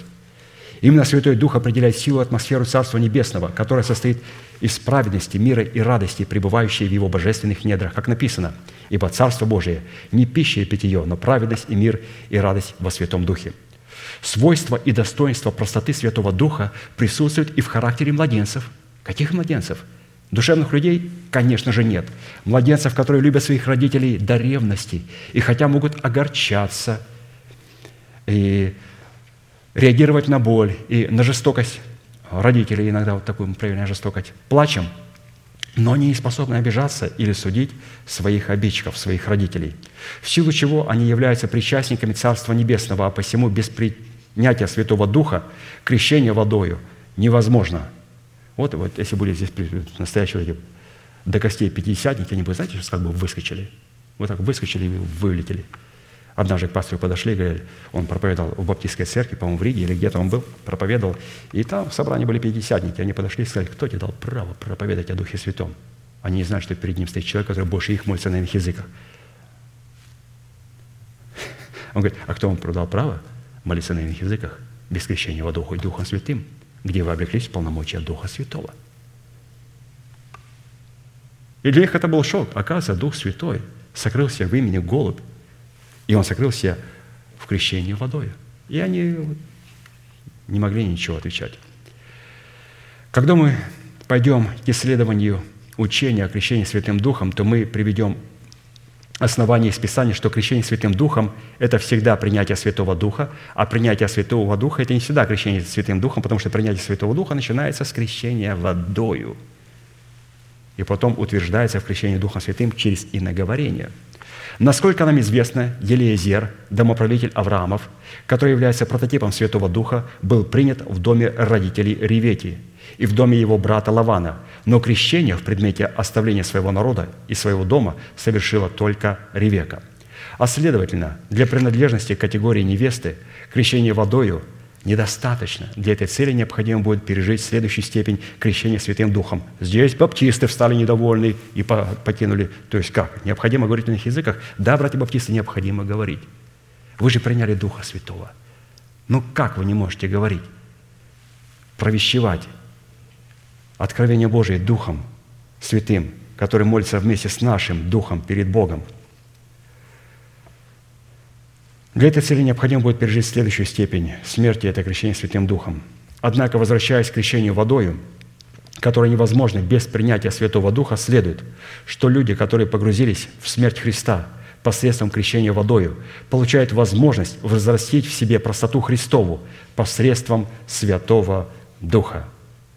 Посредством Святого Духа в крещении водой я могу взрастить простоту Христову, которая была у Духа Святого, простоту Христову, которая пребывала также в нем – Римлянам 6, 19. «Ваша покорность вере всем известна, посему я радуюсь за вас, но желаю, чтобы вы были мудры на добро и просты на зло». Простота – это чистый, невинный, неповрежденный, истинный, праведный, неподдельный, кроткий, миролюбивый, непорочный, девственный, незлобливый, невинный, простодушный, полноценный, здоровый, единый, без инородных примесей в золоте и серебре, без примесей в чистом вине – а у пятидесятников есть примесь. Почему? Они думали, что они получат Духа Святого в крещении Духом Святым. Примесь. Он был в крещении водою. С крещением водой проявляется характер Симон, сын Ионин, Иона, голод, простота Христова. Дух Святой не проявляет себя в виноговорении, он сначала проявляет себя в простоте. Характер. Дух Святой проявляет себя в характере, в простоте Христовой, в христианском характере. И потом уже на иных языках. Когда же мы перейдем к следующему свойству в имени этого стража в достоинстве Симона, то увидим, что в учении о крещении водой содержится не только достоинство простоты, но и достоинство слышать, что Дух говорит церквам. Потому что имя Симон, Симон, сын Ионин, имя Симон, который благочестивый Ион, отец его дал своему родившему сыну, означает слышание. А посему, чтобы слышать своим сердцем благовествуемое слово о Царстве Небесном, необходимо, чтобы наше сердце было простым – что практически невозможно без принятия Святого Духа в крещении водой. Именно поэтому, когда Иисус увидел человека со свойствами и достоинствами в сочетании имен Иона и Симон, то Он сказал ему, «Ты, Симон, сын Ионин, будешь называться Кифа». Кифа, Петра, то есть женское имя, живая скала. И также он представлял краеугольный камень жизни Христа Иисуса – Дав это имя Симону Ионину, Иисус на самом деле делегировал ему свое имя и таким образом определил призвание Симона Ионина и тех, кто находится под его ответственностью. Иоанна 20, 21, 23. Иисус же сказал им вторично, «Мир вам! Как послал меня Отец, так и я посылаю вас. Сказав это, дунул и говорит им, примите Духа Святого. Кому простите грехи, тому простятся, на ком оставите, на том останутся. Они начали говорить на иных языках? Никто не начал говорить на иных языках. Совершенно. Он им дал Духа Святого. Он передал им полномочия Духа Святого. Он передал им свой характер. И потом это иноговорение будет проявляться уже в книге «Деяния апостолов» после вот, вот этого свершения – в имени Кифа, написанным на первом основании стены Нового Иерусалима, Иисус приоткрыл еще одну завесу над тайной, содержащейся в крещении водою, на которой Он создал церковь свою, и врата ада в лице плоти нечестивых, мира и бесов не смогут одолеть этого основания в Его церкви. Матфея 16, 18, 19. «Я говорю тебе, ты, Петр, и на сем камне я создам церковь мою, и врата ада не одолеют ее. И дам тебе ключи Царства Небесного, и что свяжешь на земле, то будет связано на небесах, и что разрешишь на земле, то будет разрешено на небесах». И мы сейчас, святые, будем молиться, и я призываю каждого святого на это место, каждого святого, который, может быть, утратил или же забыл те полномочия, которые находятся в крещении водою, которые заключили крещение водою и забыли эти прекрасные полномочия – потому что границы святости были смыты. Нам необходимо сегодня будет выйти на это место и возобновить свое посвящение и освящение, потому что память имени Господа и наши имена могут сохраняться только на том месте, на котором пребывает страх Божий. И мы достаточно много услышали, какими полномочиями обладает крещение водою. Если каким-то образом нас стал обратно тянуть мир – стали тянуть обратно грехи, которые мы оставили, и они снова как магнит нас зовут к себе. Святые. Просто надо вспомнить, что такое крещение водой. Вот тот труд пастыря, который мы сегодня прочитали, можно еще раз его прочитать, поблагодарить за него Бога и восстановить свои отношения перед Богом. И это мы можем сделать прямо сейчас. Мы ждем вас у алтаря. thank you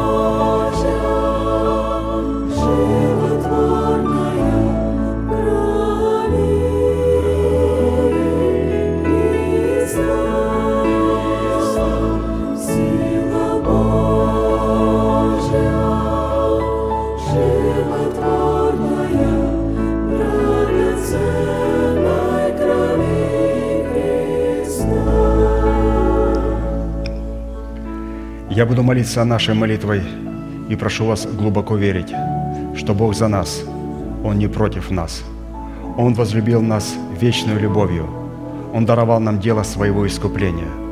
Он встал между нами и нашими врагами, чтобы защитить нас и поднять нас до своего уровня. Глаза у всех закрыты, это элемент тайной комнаты.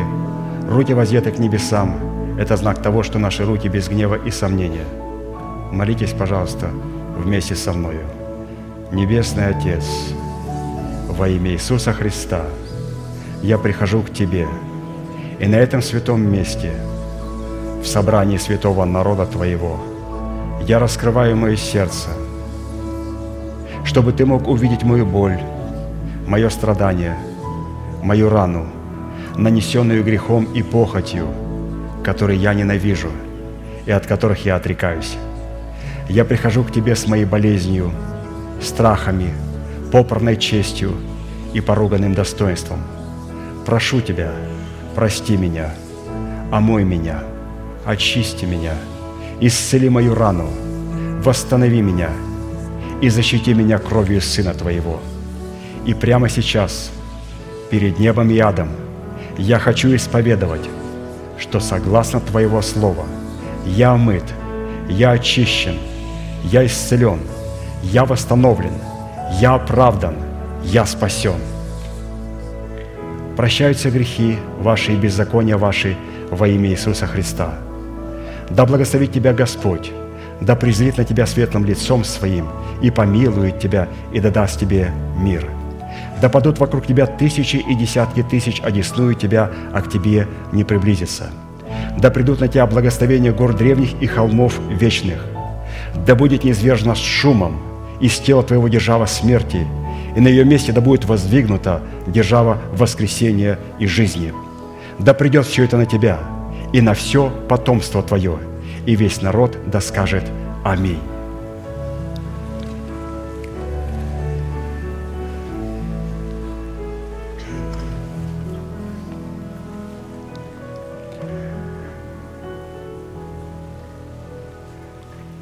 Ну, святые, мы благодарны конечно же, Господу, что Он дал нам возможность снова возвратиться к нашим истокам.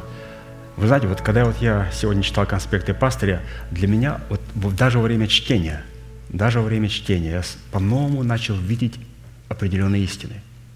По-новому. Ведь мы читали эти предложения, но почему-то эти предложения снова начали сиять. Я просто начал каждое предложение понимать вместе с вами по-новому.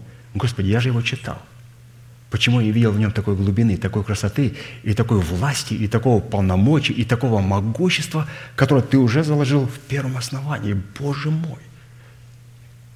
И поэтому, святые, будем благодарить а, Бога за Его Слово, за Духа Святого и за то, что у нас есть человек, то есть, которого Бог нам поставил, чтобы передать нам свои драгоценности.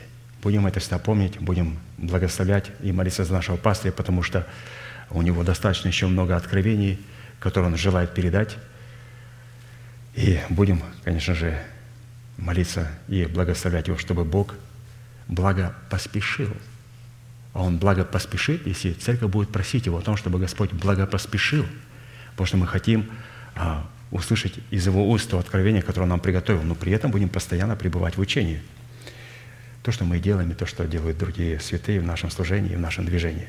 Ну, закончим нашей неизменной манифестацией могущему же соблюсти нас от падения и поставить пред славою Своею непорочными в радости, единому, премудрому Богу, Спасителю нашему, через Иисуса Христа, Господа нашего, слава и величие, сила и власть, прежде всех веков, ныне и во все веки. Аминь. Следующее собрание будет в 7 часов вечера во вторник. Будьте благословены в вашем пути и в жилищах ваших. О, да, подождите, святые, пожалуйста, сядьте на одну минутку. Ну, во-первых, простите, что я задержал. Мне свечка говорит, у тебя столько много листов, ты обязательно задержишь. Говорю, я читаю быстро, я не задержу. Задержишь. Я старался, старался, под конец я уже, как говорится, перешел, я уже спидлимит стал нарушать. Пастор говорит, ты не нарушай. Вот спидлимит, держи максимум, но не переезжай. Ну, пока я посмотрел, полицейских не было, думаю, да, сейчас. Как нажал. Хорошо. Я попросил выйти сюда Астен Казаков и Виолетта Мельниченко. Ну, вы знаете почему. Святые, вы здесь? Давайте сюда. Мы вас ждем. Поаплодируем им.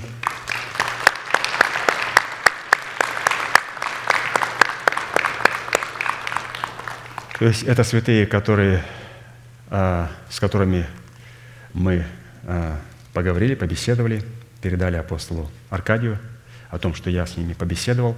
Но он говорит, что их стоит объявить они являются обрученными, а, женихом и невестой, и они будут готовиться к свадьбе, которая будет, ну, скоро. я думаю. Так что вот, пожалуйста, смотрите на них. Они знают а, рамки своей ответственности, которые они пообещали не будут нарушать. Ну и когда вы будете их видеть вместе, вот именно в таком виде, держать за ручку, это красиво. Но когда невеста прыгает на жениха, на его руки, это хамство. Это хамство. А потом они подходят и говорят, а я никогда не любила его. Как не любила? Ты при всех в церкви прыгала ему на руки, обнимались при церкви все, а теперь не люблю его. Да? Это самообман. Вот, пожалуйста, прекрасно, как надо вести жениху и невесте. Ну, еще поаплодируем их, и пускай они садятся.